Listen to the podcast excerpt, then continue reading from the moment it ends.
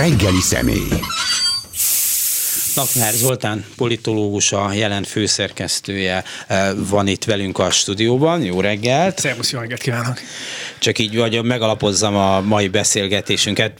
Pár perccel ezelőtt jött ki a KSH legfrissebb inflációs jelentése, és a júliusi év per év infláció 13,7 százalék, és az úgynevezett maginfláció, azt hiszem ebben csak ilyen szűkebb fogyasztási cikkek vannak benne, ez ami ilyesmit jelent, 16,7 százalék, tehát ez minden elemzői várakozást felülmúl állítólag, jó? Tehát nem te tudom. biztos sokat vártál. E, e, ez van a első magyarázatokban, és a KSH is azt mondta, hogy hát a csúcsa az inflációnak minden valószínűség szerint szeptemberben lesz, mondta még korábban, és akkor sem mondott talán még ekkora számokat, tehát úgy tűnik, hogy az infláció elég megfékezhetetlen és hát ezt akarom tőle kérdezni, hogy, hogy mint hogyha mindezeknek a dolgoknak nem lennének politikai következménye. Drága, drága, persze, hát hallom, hogy miket mondanak az emberek a közért pénztárba nál, mikor sorba állnak, de hogy ezekből nem lesz politikai erő, nem lesz, nem lesz ellenállás, nem lesz valami, hogy hú, itt valamit változtatni kéne, valamit elromlott.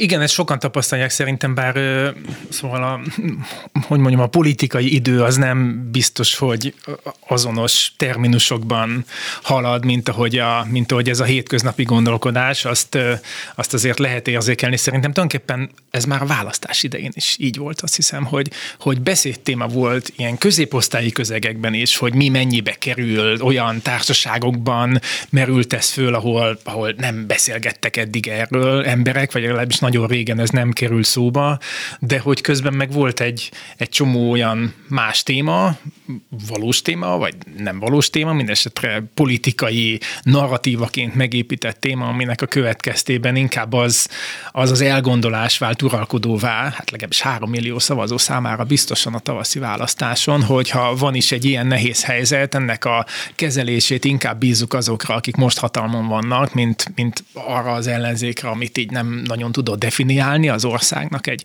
egy jelentős része a saját maga számára.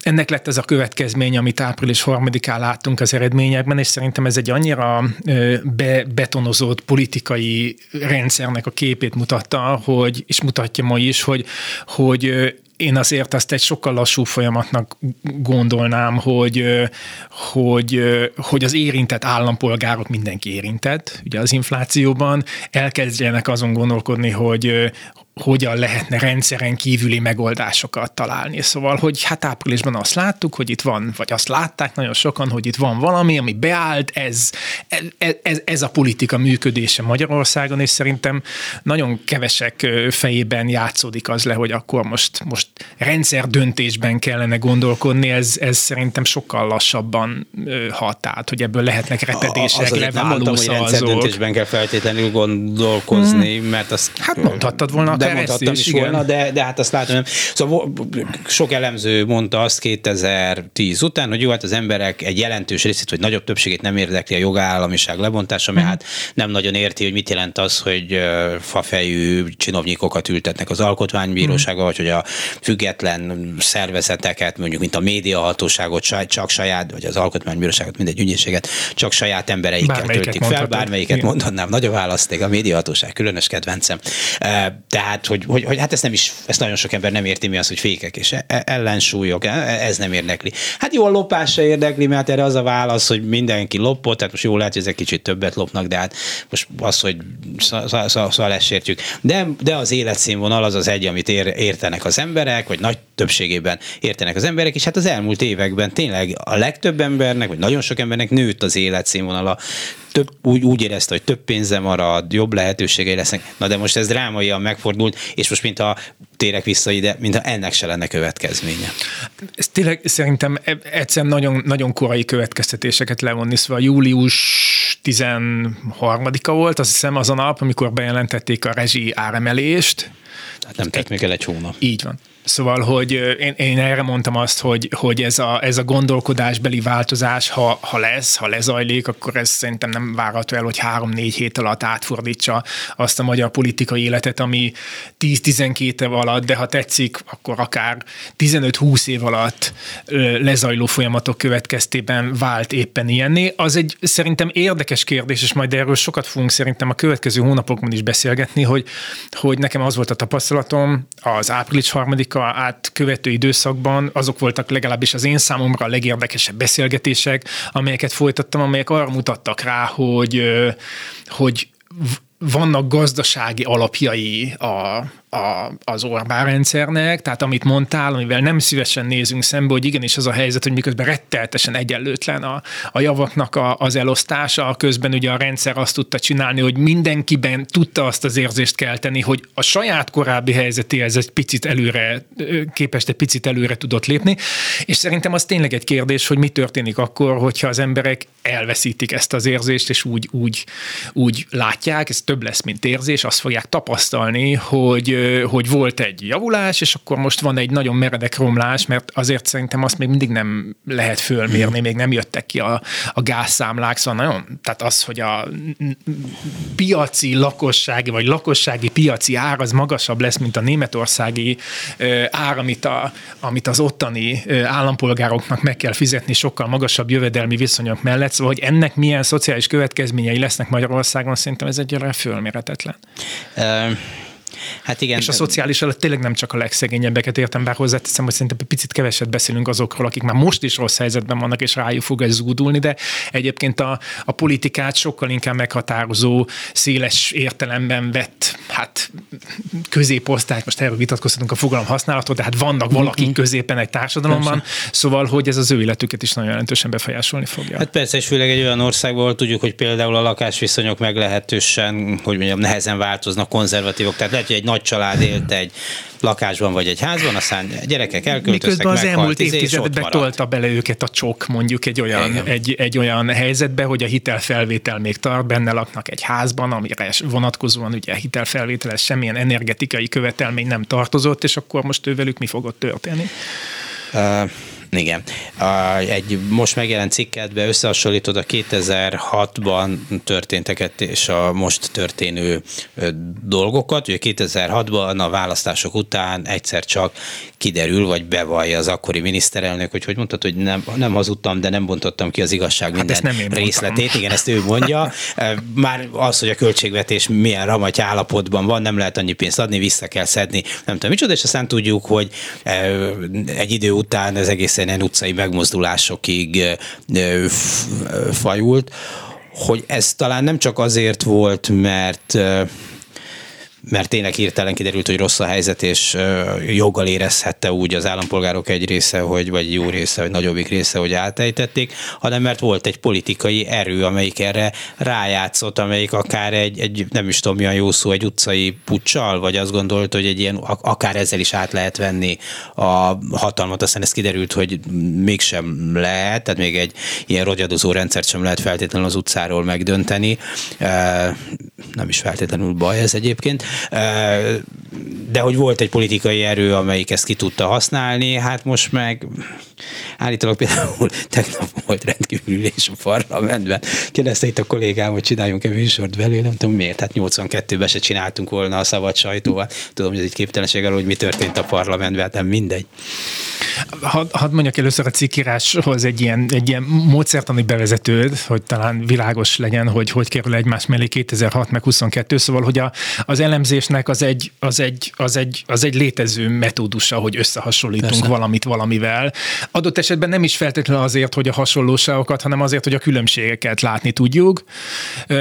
Nyilván valami hasonlóság van, tehát az én gondolkodásomat is az indította be 2006 és 22 között, tehát az, hogy a választások után hetek, hónapok elteltével jelentődnek be olyan intézkedések, amelyekről a választási kampányban nem volt szó, hogy ezek az intézkedések enyhén szólva kidolgozatlanok, és azt követően a kormány újra és újra és újra módosítani kénytelen azokat a bejelentéseket, amelyeket tett, és hogy ezek a bejelentések megszorító jellegűek, a, a lakosság életére hétköznapi életére, anyagi helyzetre közvetlen hatást gyakorolnak, és, és akkor itt van a párhuzamnak a, a, a, a vége annyiból, hogy nem tudjuk, hogy a mostaninak mi lesz a következménye, az akkori következményeket, politikai következményeket elég hamar föl lehetett mérni. Ezt talán kevesen tudják, és érdemes újra és újra elmondani, hogy még az összödi beszéd nyilvánosságra kerülését megelőzően 2006.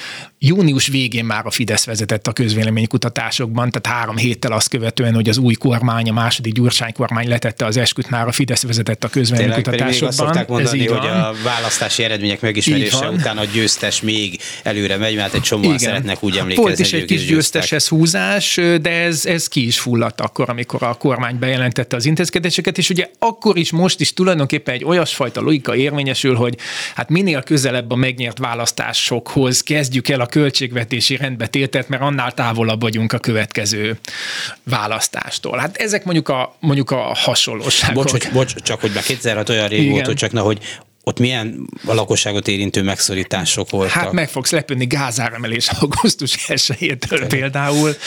Ö, ott áfa emelés volt, és más, más hát adókat hát is. előtte az áfát, és azt visszaemelték. Visszaemelték, de akkor is voltak évközi szeptember 1-től hatályosuló adóemelések. Mm akkor is szóba került az, hogy hogyan lehetne az államaparátusnak a, a méretét csökkenteni.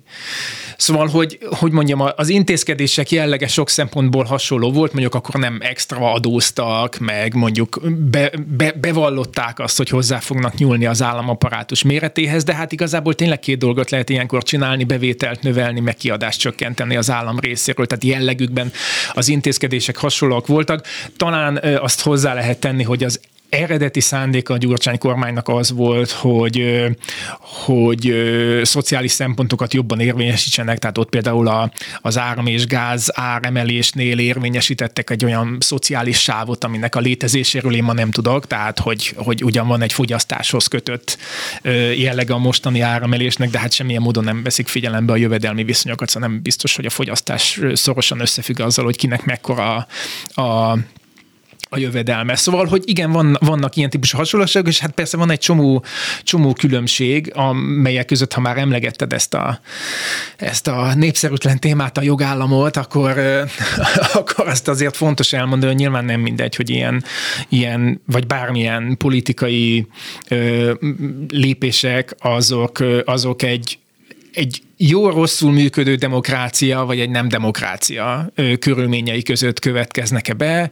Szóval sok mindent el lehet mondani ö, ö, 2006-nak erről a, erről a nagyon rossz kedvű, politikai értelemben rossz kedvű nyaráról, vagy, vagy nem tudom én, Gyurcsány Ferenc kommunikációs vagy politizálási stílusáról, de hát, hogy ő ne adott volna éles ö, interjú helyzetekben válaszokat valódi kérdésekre, azt azért nem lehet állítani. Tehát még a mostani kormányfő ugye kivonja magát az olyan szituációkból, ahol, ahol neki valódi, valódi interjú helyzetekben igazi kérdésekre kellene válaszokat adnia, így zajlik most már elég régóta az életünk, és ez egy ilyen szituációban is nagyon, nagyon fontos, tehát hogy az akkori kormány megpróbálta vitákban megvédeni a, az álláspontját. Most ugye van egy, van egy elképesztő ilyen propaganda üzen, egy barátommal beszélgettem múlt héten, aki nyilván hát nem úgy csodálkozott, hogy mint hogyha ma jött volna az ország, Magyarországra, de hogy úgy szóvá tette, hogy egyébként tényleg hát mennek ezek a e, háborús, inflációs e, kormány hirdetések, és mondjuk például ennyi erővel akár a kormány abba is tolhatna pénzt, hogy, hogy fölhívja bizonyos takarékoskodási lehetőségekre az állampolgárok figyelmét, ez abszolút nem izgatja hát a propaganda a minisztériumon. Kigyűjtöttem milyen jó Orbán idézeteket, mert én azért nem vagyok hajlandó egybe meghallgatni, csak a, mikor kiválogatják belőle a gyöngyszemeket, és akkor pár het, hónapja azt mondta, hogy hát itt a Nyugat-Európában is szörnyű dolgok vannak, és a magyar baloldal is azzal jön, hogy tekerjük Igen. lejjebb a fűtés, meg hidegvízbe zornyozzuk. Hát csak azért, mit is mondod, hogy azért nem emlegettem az anyjukat, mert az nagyon csúnya Igen, dolog lenne. Tehát, mondom, tehát egy ilyen nagyon, nagyon durván azt mondta, hogy ez mekkora hülyeség, hát pedig a, a józan hát, parasztész is azt mondaná. Igen. Tehát, hogy ennél, ennél ez rosszabb, mint Ennél ez rosszabb, ö, sőt valójában. Ö, tehát itt szánt, szándékos uszítás folyik folyamatosan mondjuk. Hát, én, én, ezt nem, én ezt nem is vitatom, ráadásul a, ráadásul a cikkben hát hát ugyan már csak a, a, a cikkírás miatt is ezeket újra végig kellett néznem. Kemény szakma. Ha, igen, az egyébként. Még hat nappal is a, a, a rezsinövelés bejelentését megelőzően kifejezetten arról beszélt a miniszterelnök, tehát nem német Szilárd, vagy valamilyen futottak még valaki, hanem, hanem, hanem Orbán Viktor beszélt arról, hogy Kifejezetten azért van szükség a különadókra, amelyeket korábban kivetettek, hogy meg lehessen tartani a rezsicsökkentést. Tehát mondom, az a megelőző héten volt. Tehát szó nem, szó nem volt arról, hogy csak egy picit megtartani belőle, vagy valamennyit megtartani belőle, hanem, hanem ez volt az összefüggés, hogy a mikor, különadók erre kellenek. Mi az érzésed, mikor ilyet mond hat nappal azért, hogy jön egy rendet? Az azért van, Aha. mert gátlástalanul hazudik, és ő ugyan már tudta, hogy nem ez lesz, de úgy érezte, hogy ha hat nap, hogy nyerünk egy hazugság által, azért hat nappal bejebb vagyunk, vagy akkora kapkodás van, hogy aznap még ő tényleg hétfőn azt hitte, hogy szerdán nem kell bejelenteni ezt a dolgot, csak aztán kiderült, hogy mégiscsak. Ez egy nagyon jó kérdés, és ez volt a másik dolog, ami foglalkoztatott. Szerintem most már lehet azt mondani, hogy is-is.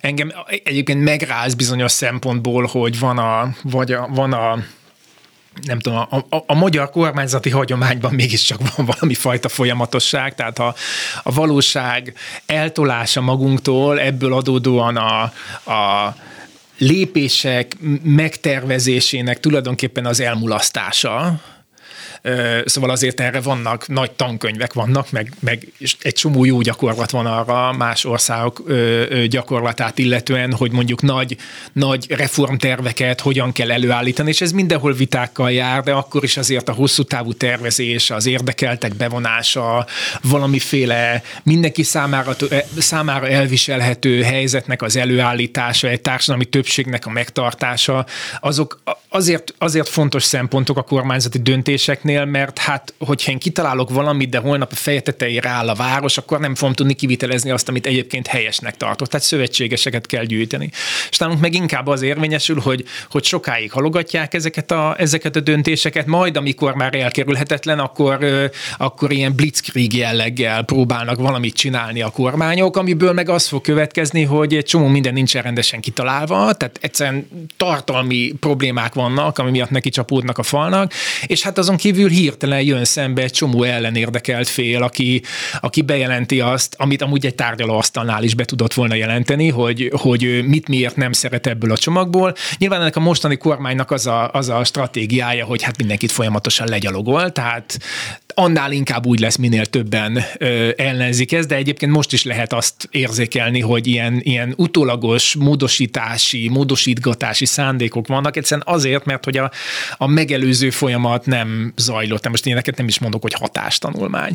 Szóval ö, én el tudom képzelni, hogy ö, nem tudom, július 7-én, amikor Orbán Viktor ezeket a ö, szavakat kimondta, hogy a különad azért kellett, hogy megmaradhasson úgy, ahogy van a, a rezsicsökkentés, akkor egyébként tényleg nem volt még, meg egy ilyen döntés, és ha arra is gondoltak, hogy... De ez még talán annál is rosszabb, mint ha tudatosan hát, hazudnak. Nehéz eldönteni, hogy melyik a rosszabb, igen, őszintén bocsánat, szóval. Melyik... Tehát, hogy nehéz eldönteni valóban, de, de hát az, hogy egy kormány ennyire, hebe, e- e- ennyire rögtönözött ez dolgokat, szerintem ez rosszabb, mint hogyha, nem tudom, jó, másképp rossz, de mert az, hogy egy kormány hazudik, az sokkal könnyebb bekalkulálni az Nem fogjuk tudni eldönteni szerintem melyik a rosszabb. Á, jó, a, a másik dolog meg az, hogy, hogy ugye itt van egy, van egy, van egy szóval egy kormányzati felfogásbeli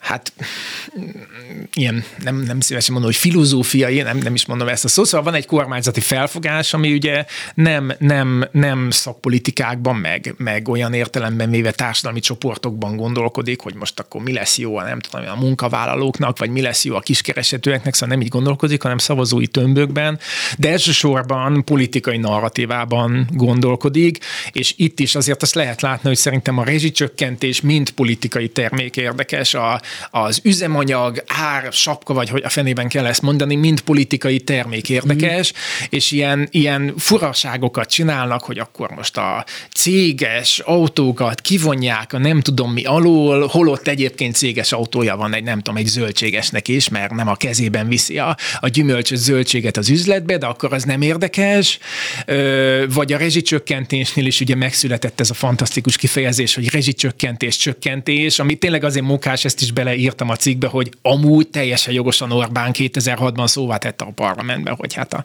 Kádár rendszerben is árrendezésnek hívtak az ára, hívták az áremelést, és ott azon gúnyolódik, hogy reformnak hívják a megszorítást. Tehát most ugyanezt csinálják, ugye? Ráadásul akkor voltak is valódi reform kezdeményezések, most csök, csökkentés csökkentésnek hívják azt, ami, ami valójában növelés. igen, hát a negatív, ami valójában negatív, növelés. Negatív az pozitív, igen, hát ez okay, szóval, hogy, szóval, hogy itt is a, itt is a politikai terméknek a, a megtartása a lényeges, lényeges, és egyébként egy újabb és újabb próbálkozás van arra tulajdonképpen, hogy, hogy hogyan lehet a, tehát a, a, a nem létező dolgokat valóságként eladni. Tehát most is egyébként, ha megnéz az ember a kormányzati oldalt, vagy a miniszterelnöknek a különböző felületei tényleg a rezsicsökkentés megvédéséről posztolnak továbbra is, ami, amin az ember tényleg hát, hát hitetlenkedve néz, és hát van, aki elhiszi, igen. És nyilván ez is egy leegyszerűsítés, hogy, hogy ugyan egy csomó olyan dolog történik, ami az átlagembernek nem jó, de nagyon soknak cserébe az jó nagy öröm, hogy lehet gyűlölködni. Tehát, hogy kapott valamiféle e, olyan lehetőséget, ami korábban legalábbis illetlen volt. Nyilván nem mindegy, hogy ki gyűlölünk, de próbálják mindig Brüsszel, a soros, az illuminátusok, a, a hmm. fajkeveredés, a mit tudom, tehát mindig lehet valakit e, nyilván ta, találni, de hogy mint hogyha egy csomó embernek ez fontosabb lenne, mint ezek a jogállami vackok, meg ezek szerint még az is, hogy mennyi jövedelme marad, mert most, most, most, most engedélyt kapott arra, hogy levessen egy csomó civilizációs köteléket magáról. Azt hiszem, hogy ennél annyival egy picit rosszabb a helyzet, ha szabad így fogalmazom, hogy ráadásul ez egy, ez egy instrumentalizálható gyűlölet, szóval, hogy lehet politikai eszközként használni, tehát ha van egy ennyire elkötelezett szavazótábora egy pártnak, akkor ennek az érzelmi kötődésnek és irányíthatóságnak a révén mindig keresztül tudja tolni azt a magyarázatot, ami számára a legkényelmesebb. Nem, nem ebben a rádióban nyilatkozott Friderikus podcastjában beszélt Surányi György arról, hogy ez egy benyomás volt, tehát nem egy felmérés, de nagyon megragadó volt szerintem, amit mondott e tekintetben, hogy azt tapasztalja a környezetében, hogy egyre inkább, egyre többen tényleg úgy emlékeznek, mint a március óta lenne infláció.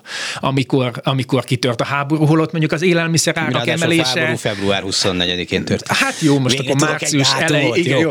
De hogy, de, hogy, de hogy mit, nem tudom, az élelmiszer árak emelkedés az valójában már 2018 őszén téma volt, mm. és és hogy tehát, hogyha van egy ilyen, van egy ilyen nagyon erősen irányítható közönségem, amelyik különböző okokból, igen, ezeknek a akár gyűlöletkampányoknak a nyomán ilyen nagyon szoros érzelmi összeköttetésben van a kormánypártal, akkor egyébként az éppen aktuális világmagyarázatot azt, azt el fogja fogadni, és hát persze hát kitagadná, hogy van egy csomó külső ok, és valóban nagyon nehéz szétszálazni azt, hogy, hogy mekkora a külső okok, meg mekkora a hazai gazdaságpolitika hibáinak a, a pontos aránya, erről amúgy lehet egymással vitatkozni, de hát a kormány most azt csinálja, hogy tulajdonképpen mindent, amit ő maga tett az elmúlt években, meg most, azt így belemos ebbe a, ebbe a hárburús magyarázatba, és egy elég széles közönség ezt elfogadja.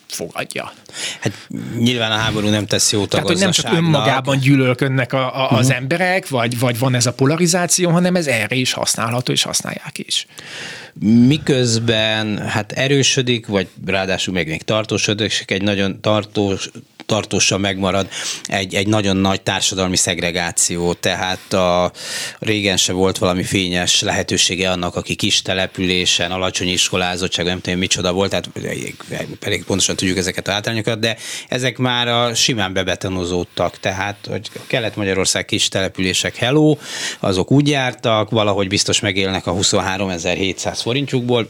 Szerencsére egyre még olyan hírt valóban keveset kaptunk, hogy ilyen halnak emberek, megfagyni már azért az előző években is rendesen fagytak, de hogy ez így teljesen a középosztály számára egy elfogadott dolog lett, hogy ők lent vannak, lent maradtak, és lehetőleg tartsuk is őket lent. Um, hát, az hagy, hagy, hát igen, az hagyjál most tisztelet a kivételnek, persze, mert a középosztályban van egy jelentős ilyen persze, persze, jótékonyság. Persze. Az fontos, persze, persze, ez, ez persze, annyiból persze, fontos, persze. hogy nyilván a magájótékonysággal nem lehet egy hiányzó állami szociális Meg nem csak jótékonyság, hanem sokan lehet, hogy nem tudnak, akarnak jótékonykodni, de azt gondolják, hogy ez igen. nem helyes, hogy így van, és ez nagyon igen. fontos igen. dolog. De hogy ez valóban, persze, van. ez persze. önmagában társadalmi mértékű vagy léptékű változtatásoknak a, a megvalósítására nem alkalmas, borzalmas.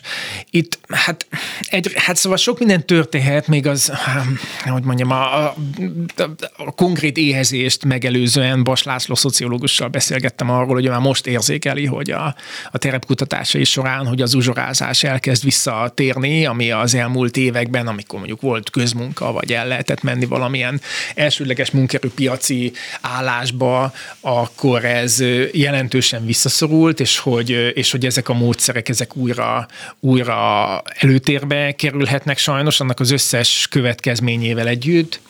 Hát a másik dolog meg sajnos az, hogy, hogy amúgy a, ezekben a fellendülést hozó években is tulajdonképpen az történt, hogy a, hogy a fönnálló rendszer az úgy, tehát arra törekedett, hogy ne legyen társadalmi mobilitás, és mindenki árazza be a saját helyzetét. Tehát aki lent van, az örüljön annak, hogy 10 forinttal többet kap, a magasabb jövedelműekre, hát hogy mondjam, az ő megnyerésükre többet kellett szánni, és, és ebből a szempontból a, a hogy mondjam, a visszaesés is be van valamilyen szinten árazva, tehát mindenki ugyanott marad abban a, abban a, abban a bugyorban, ahol ő addig tartózkodott. Itt tényleg az inkább a kérdés, és politikai kockázata annak van, ennek az összes tényleg borzalmas ö, ö, szociális következményével együtt politikai kockázatait annak van, hogy aki mondjuk az elmúlt 5-6 évben a saját helyzetében valami pici javulást érzékelt,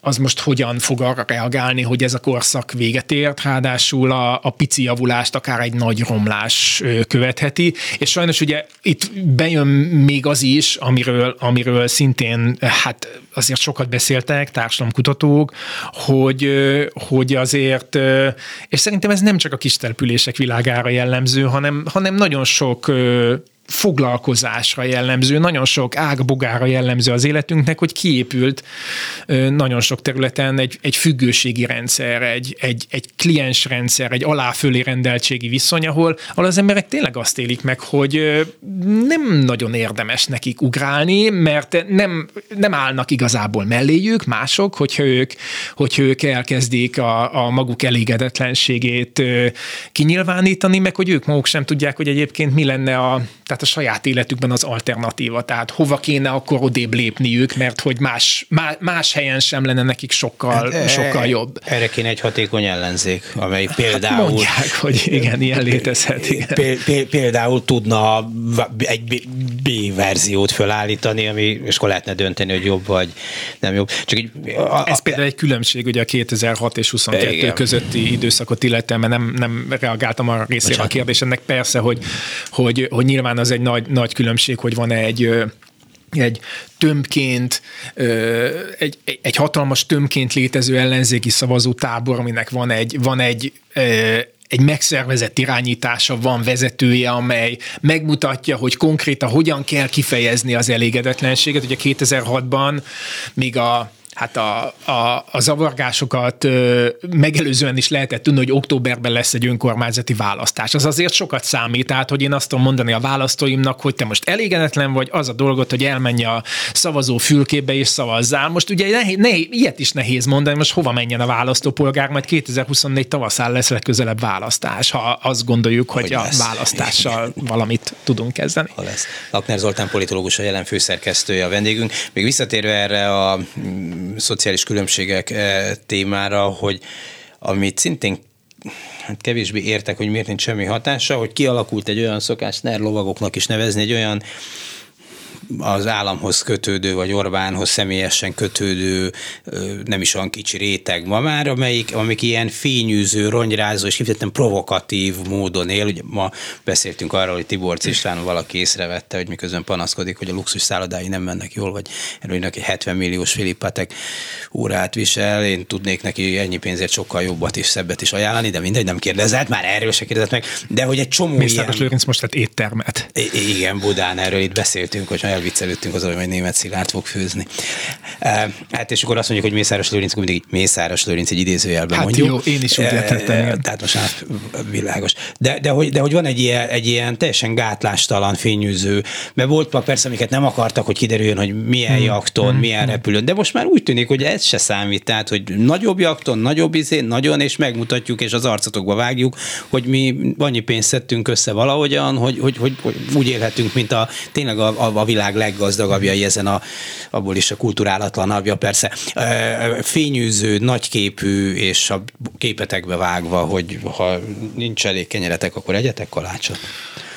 Hát nem tudom, ezt kuta, kutatja-e valaki, vagy lehet-e ezt egyáltalán kutatni, tehát az embernek csak azt mondom, hogy vannak ilyen személyes benyomásai, mm. hogy mintha lettek volna felkapott, nem tudom, budai, meg belvárosi helyek, aztán valahogy ez a trupp, nem tudom, Marbella körül gyülekezett, most meg én már hallottam olyat, hogy elkezdték, szóval Európa más helyein mm. is fölbukkanni, a NER, NER ö, ö, milliárdosok, tehát hogy, hogy egyre, egyre elegánsabb, vagy elegánsabbnak gondolt helyekre mennek, és szerintem ennek még csak nem is biztos, hogy az a motivációja, hogy, hogy ők most direkt a képünkbe vágják ezt a dolgot, hanem hát, hogy ők így élnek. Hát, hogy ez, ezért, nekik ezért van ez az egész, hogy ezt csinálhassák, és, és megélhessék a, a gazdagságukat, és azt a, azt a pénzt használhassák, amit, amit ki ö, ö, szorítottak a, a, a magyar adófizetőkből, vagy elloptak tőlük, és hát az a tapasztalatuk, ezt nagyon tényleg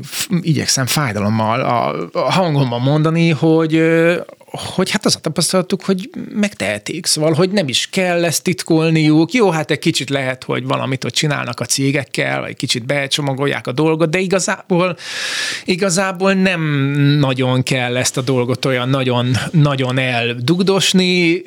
Szerintem persze azért messze nem látjuk az egészet, szóval azért, azért, azért takargatás valamilyen szinten meg mégiscsak, mégiscsak létezik, de hát egyre nagyobb az a, az a, az a, az a gazdagság, meg ami, amivel rendelkeznek, és amit nem is nagyon tudnak, meg nem is nagyon akarnak már, már elrejteni. Hát ez, ezért, ezért akarták a hatalmat. Ez, ez van, és hát nem, nem, hogy, nem, hogy megbüntette volna ezért őket a, a magyar társadalom, hanem hát három millióan szavaztak rájuk. Mm, meg lehet. Ezzel nagyon nehéz mit kezdeni, szóval én ilyenkor szívesen tartok ilyen, ilyen hatásszüneti csöndeket, mert szerintem ezek nagyon elgondolkoztató, és igazából nagyon nehezen megválaszolható kérdések. Ez a, ez a helyzet. Jó, hát most persze sírhatunk itt egymás vállán, mm-hmm. mert valamik nap mesélte egy ismerősöm, hogy valami vállalkozásba kezdett pár évvel ezelőtt, hogy elkezdett jól, és akkor megjelent egy ember, igen, és mondta, hogy igen, lenne kis igen, tőke, igen, igen, mondták, igen. hogy köszönik, nem kérik, igen. de, de ezt nagyon kérnék, hitel. ez nem opcionális, és, igen. És akkor egy ide, egy ide után kiderült, hogy egy jól ismert NER lovag lett egyszer csak a kisebbségi, majd a többségi tulajdonos, és most nagyon aggódnak, hogy kivágják őket a saját cégükből, igen, és nem tudnak. Ez egy nem hétköznapi tudnak. És ez egy elég, igen. elég hétköznapi történet. De mégiscsak, tehát, hogy én azért azt se hiszem, hogy minden örökre úgy marad, meg szokták mondani, hogy a római birodalom is megdőlt, bár attól függ, hogy honnan kezdjük el a számítás, kicsit sokat kellett azért a barbárok bejövetelére várni, de mindegy. Tehát, és ők is azért többször bementek, mire abból egy bukás lesz. Igen, igen, igen, szóval az, az, az, az is eltartott egy ideig. Szóval, hogy ez egy belátható ideig tudom, hogy, hogy 56. október 22-én még Gerő Ernő sem sejtette, hogy a másnap mm-hmm. más, tehát hogy mhm. egy csomó kiszámíthatatlan dolog is van a világban, de mégis, Igen. tehát egy emberi számítás szerint ez most így belátható ideig itt marad a nyakunkon, és olyan lesz, amilyen lesz, vagy, vagy, vagy vannak olyan pontok, amik azt mutatják, hogy előbb-utóbb meg lehet valahogyan szabadulni ettől a, hogy mondtam, a Magyar Bálint maffia kormánytól. Hát szerintem az, amiről az elején beszélgettünk, a, a megszorításoknak a társadalmi hatása, az, az nagyon lényeges, mert ezek, ezek szóval tényleg megváltoztathatják a társadalmi hangulatot, ha tetszik spontán, tehát anélkül, hogy, hogy olyan különösebben, tehát ehhez még nincsen szükség olyan nagyon ellenzékre sem, hogy úgy mondjam, tehát az ember ránéz a gázszámlájára, akkor a, attól meg fog változni a hangulata, ezt én garantálom, és, és el fogja veszteni azt az érzést, hogy itt jól mennek a dolgok. Nyilván a kormány nagyon keményen dolgozik azon, hogy azért más legyen a hibás, de valamekkor árnyék szerintem magától is rá fog vetülni a kormányra. Most innen jön nyilván a neheze, hogy akkor ebből hogyan lehet politikai cselekvést csinálni. Én Szóval én látom, látom az egyes politikusoknak az elszántságát, hogy most ki mire készül, meg milyen népszavazást kezdeményez, meg efféle dolgokat. Én azért nagyon, hogy mondjam, nagyon, nagyon, tehát az elmúlt 12 év tapasztalata után én nagyon óvnék mindenkit attól, hogy azt gondolja, hogy itt van egy ilyen egylépéses megoldás. Szóval szerintem, szerintem az egymást váltó ö, ilyen, ilyen megváltó jelöltek nem véletlenül ö, mentek mind gajra, tehát nyilván el lehet mesélni egyenként, hogy ki miért volt hülye, vagy, vagy mit, mi, miben tévedett, de, de mégiscsak arról van szó, hogy, hogy hát nem sikerült úgy belenőni a, a magyar társadalomba, és én nem szívesen mondom azt, amit most mondani fogok, mert ugye ez az idő az én életemből is telik, tehát én egy elemző vagyok, persze, és ezzel foglalkozom, tehát ettől még én is itt élek, tehát szubjektíven nekem nagyon sok problémám van a fönnálló helyzettel, de mégiscsak én, én, én azt kell, hogy mondjam, hogy, hogy valószínűleg nincs egy ilyen csettintésre beinduló egylépéses megoldás, és kezdetben én már azt is nagyon hasznosnak tartanám, erről is írok a, ebben a cikkben, ebben a 2006-22-t összehasonlító cikkben, hogy, mert hogy azt gondoltam, hogy valami valami tanulságot illene levonni a végére, szóval, hogy kezdetnek már talán az is jó lenne, hogyha volnának olyan ellenzéki szereplők, akik viszonylag következetesen legalább néhány héten keresztül megpróbálnák ugyanazt a dolgot mondani, fókuszáltan, koncentráltan, egy témára koncentráltan ö, kommunikálni. Mindig elmondom, itt is szívesen elmondom, tehát én megint csak szakmámból adódóan például kapom a, a telefonomra, megérkeznek a, a különböző ellenzéki sajtóközlemények, eredmények, szóval az, hogy 6-7 pártnak van napi 3-4 megszólalás, én értékelem a, a szorgalmat, de ebből az következik, hogy én magam is például tényleg, aki ezzel foglalkozom, 20-30 különböző politikai üzenettel találkozom nap, mint nap, én sem tudnám este hétkor elmondani azt, hogy mit olvastam aznap.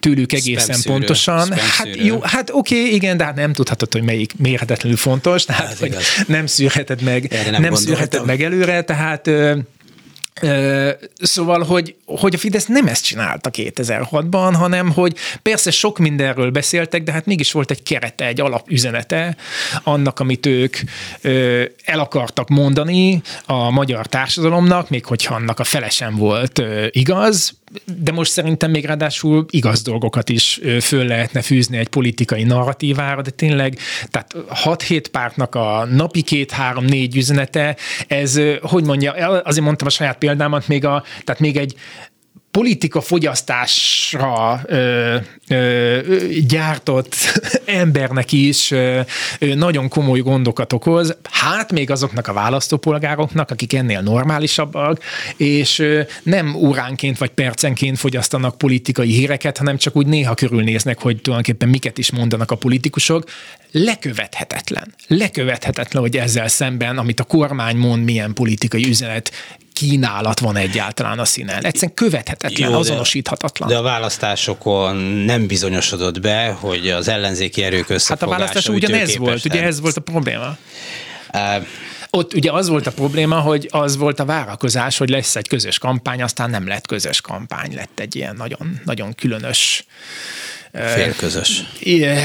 Egy fél, hát félközös, nem is tudom, erre valószínűleg nincsen egyetlen szó, de hát nem volt közös kampány, a közös kampány nem volt meg, hát szóval nem volt meg az És az ebből érzé... szerintem hibás az a következtetés, hogy akkor, akkor most nem, egy, nem egy ilyen összefogáspárt ízét akarok itt leadni, csak, csak szerintem van egy olyan tapasztalatunk, hogy, hogy az autoritár rendszereknek az ellenzéke az sehol nem úgy, úgy aratott sikereket, hogy 6-8 felé szétdarabolta magát. És hát persze lehet, lehet írni arról cikkeket, hogy kevesebb párt kell, de feltétlenül senki nem fogja föltenni a kezét, hogy én, én szeretnék megszűnni, én meg, én meg beolvadni akarok. Tehát, hogy hát igen, ez egy politikai teljesítmény, hogy, hogy ki... Na, na de ez lejátszódott a jobb oldalon, tehát nem úgy volt, hogy egyszer csak a Fidesz volt minden, hanem mondjuk azt, már nem is mondom, hogy egy liberális párt volt, de mondjuk attól kezdve, hogy kezd, egy rájöttek, hogy jobboldaliak, hogy ott volt még MDF, meg létezett akkor még KDNP, hát, meg kisgazdapárt, hát kétségkívül egy részüket büntet, tehát a, már akkor is az állam politikai ugye itt az van, ha, hogy nyírták. Ki, igen, de kinyírt. Igen, de tehát ha, ha, ha valaki nagyon-nagyon elszánt, akkor például megnézheti a, a YouTube-on, azt hiszem fönn van, most is a, voltak korábbi választások, amikor voltak viták, képzeld el. Ne. És, és ilyen nyílt színi interjúk is. Volt egy ilyen pártelnökök a közgázon esemény sorozat, mm. még a 98-as választást megelőzően, és ott... Sőt, or- később is. Talán, később is volt, szerintem 2002-ben is volt biztosan, és az Orbánnal folytatott beszélgetés az fönt van a YouTube-en, nem rég láttam, és egy hónapja körülbelül, és abban van egy rész, ahol Orbán pont azt mondja el, hogy hát ez 98 február-március lehet nincsen dátum, de a, a szövegből ez jön le, hogy ilyen egy-két hónap, akkor májusban volt választás, egy-két hónappal a választás előtt lehetünk, és hogy az Orbán pont arról beszél, hogy hát nem lehet, hogy 5-6 párt különféle üzeneteivel próbáljanak versenyezni az akkor nagyon, nagyon izmos MSZP-vel szemben. És nyilván ő a saját érdek érdekében beszél természetesen, hiszen ő akart lenni az az egy ellenzéki szereplő, akire oda kell figyelni, de egyébként most ha eltekintünk attól, hogy Orbán ezt 20 év után hogyan értelmezte, amúgy ez egy racionális mondat, tehát valahol még tulajdonképpen ki is lehetne írni az ellenzéki pártok irodáinak a falára, van irodájuk,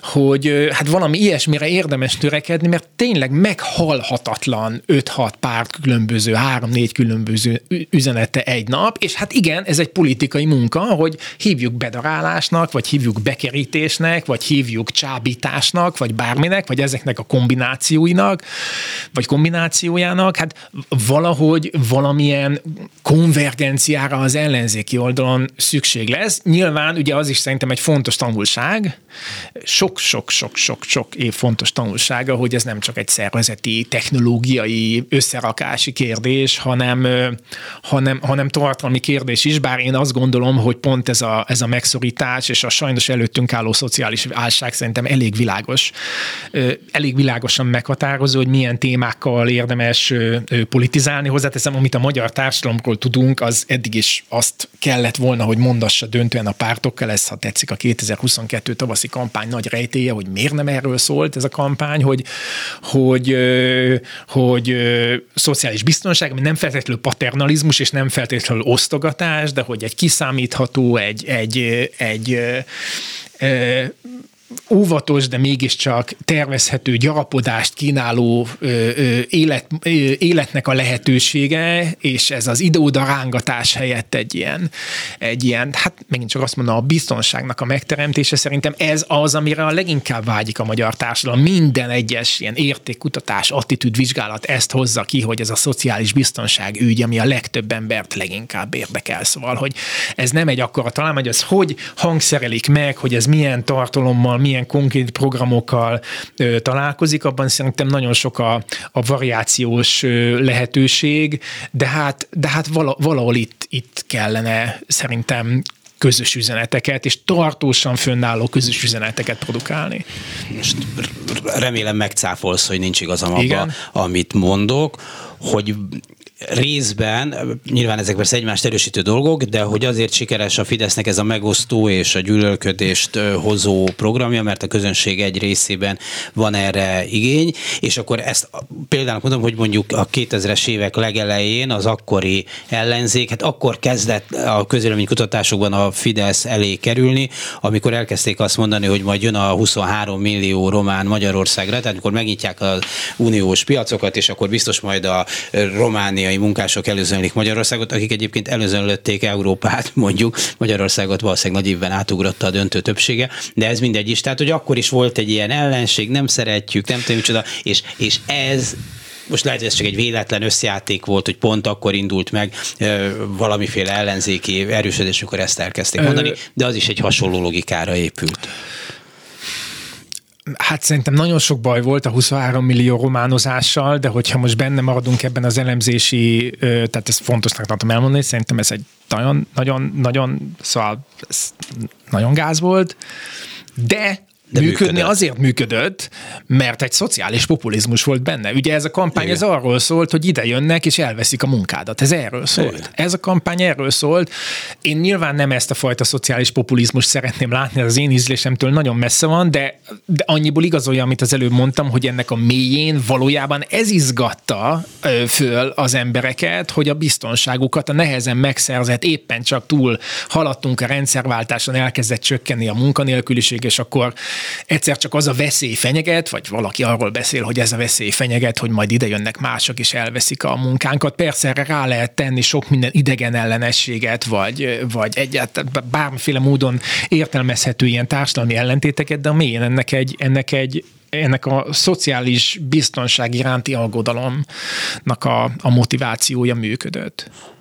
Meg lehet ezt úgy csinálni, hogy ne legyen idegen ellenes, kisebbség ellenes, más ellenes, mindegy is, hogy mit mondunk, vagy csak, csak ez a negatív propaganda, ami működik, amit szoktak mondani, hogy kampányos negatív kampány, az működik pozitívvel, igen nehéz előre. Hát nézd, ugye a politikában van olyan, hogy konfliktus, szóval nehezen tudsz úgy csinálni politikát, hogy ne, ne mondanál igent, meg nemet, meg ne csinálnál egy mi és ők csoportot, de hát azért ebben, ebben elég nagy a variációs lehetőség. Szóval, hogy a, az ellentétpárok kifeszítése meg a gyűlöletkampány között azért szerintem van, van különbség, és amúgy lehet, szerintem lehet csinálni olyan, olyan társadalompolitikai ígéreteket, amelyek, amelyek meg, meg, megzenésíthetők, és, és viszonylag sokakat, sokakat elérnek tehát milliós nagyságrendben elérnek ö, ö, embereket, szóval szerintem ebben van játéktér. Szóval amit én 2006-ban is kevéssé értettem, 2022-ben még kevésbé értek, hogy hát azért még, még van egy komoly nemzedék, amelyik megtanulta a 90 előtti világban, hogy amit a hivatalosságok mondanak, az finoman szólva nem kell elhinni, vagy nem úgy kell elhinni, vagy erős kritikával kell elhinni. Tehát nem hiszük el azt, amit a Kossuth Rádió mond, mert úgysem mond igazat.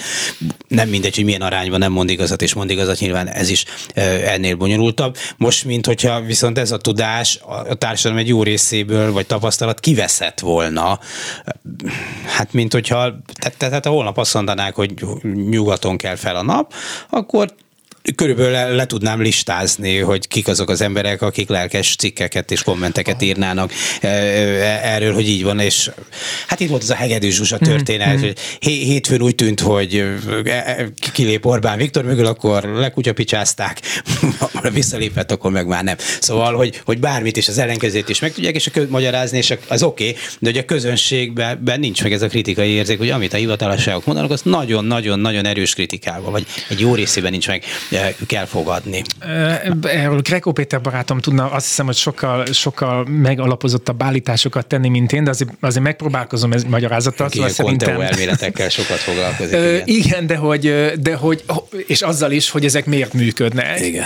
Mert hogy szerintem ugye az van, hogy hogy Szóval, hogy részben azért, mert, mert nagyon könnyen, szóval, hogy mondjam, elinflálódott a, a tény, az információ, a, a, a, a tényeket szállító szakmáknak, tekintélyeknek a, az értéke, tehát nagyon nehéz kapaszkodókat találni, ráadásul egy csomó dologban máshogy gondolkodunk, mint pár évtizeddel ezelőtt, tehát nagyon sokan azt él, élik meg, hogy, hogy így elvesztették a kapaszkodókat a tájékozódásban, és ez egyrészt ahhoz vezet, hogy nagyon nehéz megkülönböztetni a tényt a nem ténytől, másrészt viszont szerintem ahhoz is vezet, hogy nagyon sokakban kialakult egy vágy arra, hogy követhessenek egy tekintét, mert ez egy ilyen iránytű, vagy egy ilyen világító torony az ő számukra. És az van a mai magyar politikában, közéletben, hogy hát van egy, van egy, van egy politikus személyiség, neki van egy, van egy politikai tábora, aki tehát kinyilvánít egy véleményt, egy álláspontot, a tábor pedig őt követi, mert erre a tekintélyre odafigyel, és vele szemben nincsen egy másik ugyanígy központilag irányított tömb. És én, én félretés ne én nem, azt vágy, nem arra vágyom, hogy legyen egy ilyen ellenormál, mert tekintély is sokféle lehet, tehát a teljesítményre is lehet tekintélyt alapozni, képzeld el. Hű. Tehát nagyon, nagyon, nagyon különös dolgok vannak a világban, de hogy, de hogy van egy ilyen tömb, és vele szemben van egy ilyen szilánkos, zilált, ilyen zuzalékos többi része a közéletnek, és azért látjuk ezt, a, ezt az elképesztő versenykülönbséget. Most az április harmadiki választás számai nem igazán jó példák, de tulajdonképpen azt is mondhatom, hogy valamilyen szinten meg még ez is jó példa, hogy persze három millió szavazó az nagyon sok, de hát ha mondjuk öt és fél millióan elmennek, az egy másik két és fél millió, aki valami másra szavaz, az az nem olyan kevés. Szóval nem, nem lehet azt mondani ma sem, hogy a, Igen, hogy a magyar társadalom az unblock fideszes lett, és, a, és szóval, hogy azért itt van egy, tehát még ha csak a 1,8 millió közös listás ellenzéki szavazót nézem, persze ez kevés a 3 millióhoz képest, de azért ez egy nagy tömb, csak éppen nincs, aki vezesse, nincs, aki célt adjon neki, nincs, aki megszervezze, és nincs, aki foglalkozzon az értékeivel. Hát igen. Egy olyan politikai struktúrát alakítottak ki, amiben a képviselete aránytalanul kisebb lesz, még igen, akár a parlamentben igen, igen, is. Igen, igen. Hát, hogy a Ez sajtóról, a másik, meg az összes többiről ne beszéljünk mert hogy az egy demokrácia lenne, ez pedig, nem Igen. tudom, hogy szoktátok mondani a kollégáitokkal, hát nem az. Én hát nem, és például én ezért is gondolnám azt, vagy hát hogy mondjam, lehet ilyet mondani, vagy lenne egy olyan elvárásom mondjuk a, a, az ellenzéki politikai erőkkel kapcsolatban, hogy szerintem most nem igazán azzal kéne foglalkozni, hogy hogy, hogy lehet, nem tudom én, már ilyen javaslatok is voltak, ilyen nemzeti kerekasztal tárgyalásokat, meg válságtanácskozást, meg nem tudom mit összehívni. Részben azért se látom értelmét, mert most 12 éve hatalmon van valaki, miért kéne vele megosztani bármilyen felelősséget a nagy rész által elejétott rossz helyzet miatt, de hogy Igen. valójában én szerintem azt kéne komolyan venni, hogy ez egy nagy tömb, ez a másfél 1 millió 7-8 ellenzéki szavazó, és hogy inkább az lenne egy feladat, hogy, hogy végre hozzájuk beszélni, az ő identitásukat megerősíteni, nekik elmondani, hogy szerint, szerintünk mi kik vagyunk, mit gondolunk a világról, és ez nem egy, nem egy távirányíthatóságot jelentene, hanem, hanem valamiféle, hát igen, közös, közös, tehát egy azonosság tudatnak a megteremtését, ami az alapja lehet a politikai mozgósításnak.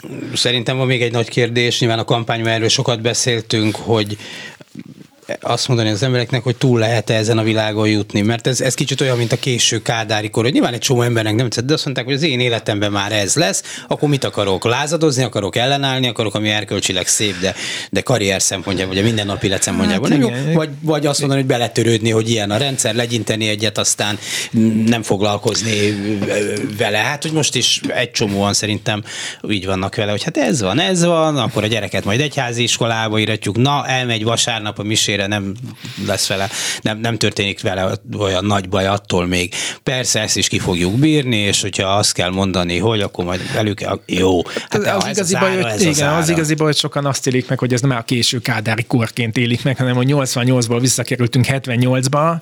Erre valóban nehéz, nehéz hát, hát jó politikai éjszákat adni, de hát ha mondjuk vannak amúgy professzionális politikusok, akik arra vállalkoztak, hogy egy alternatíváját fogalmazzák meg a fönnálló politikai politikai kurzusnak, akkor hát mégiscsak azt gondolom, hogy a létező, fennálló szavazótábor egyben tartásával lenne érdemes foglalkozni. Ez azt jelenti, hogy nem kikerülni kellene az úgymond rizikós témákat, hanem pont azért kellene belállni ezekbe, mert, mert ez teremti meg ennek a szavazótábornak az identitását, és mondom még egyszer, hát ez a megszorító politika azért lehetővé teszi, hogy egy nagyon széles, több milliós szavazótábornak legalább el lehessen kezdeni beszélni, ami nem, nem szeptemberben vagy októberben, de jövő szeptemberre vagy jövő októberre már hozhat támogatás növekedést is, csak ehhez, ehhez hát hozzá kell fogni, és konzekvensen benne kell maradni egy ilyen elindított politikai mederben, vagy kivált politikai mederben.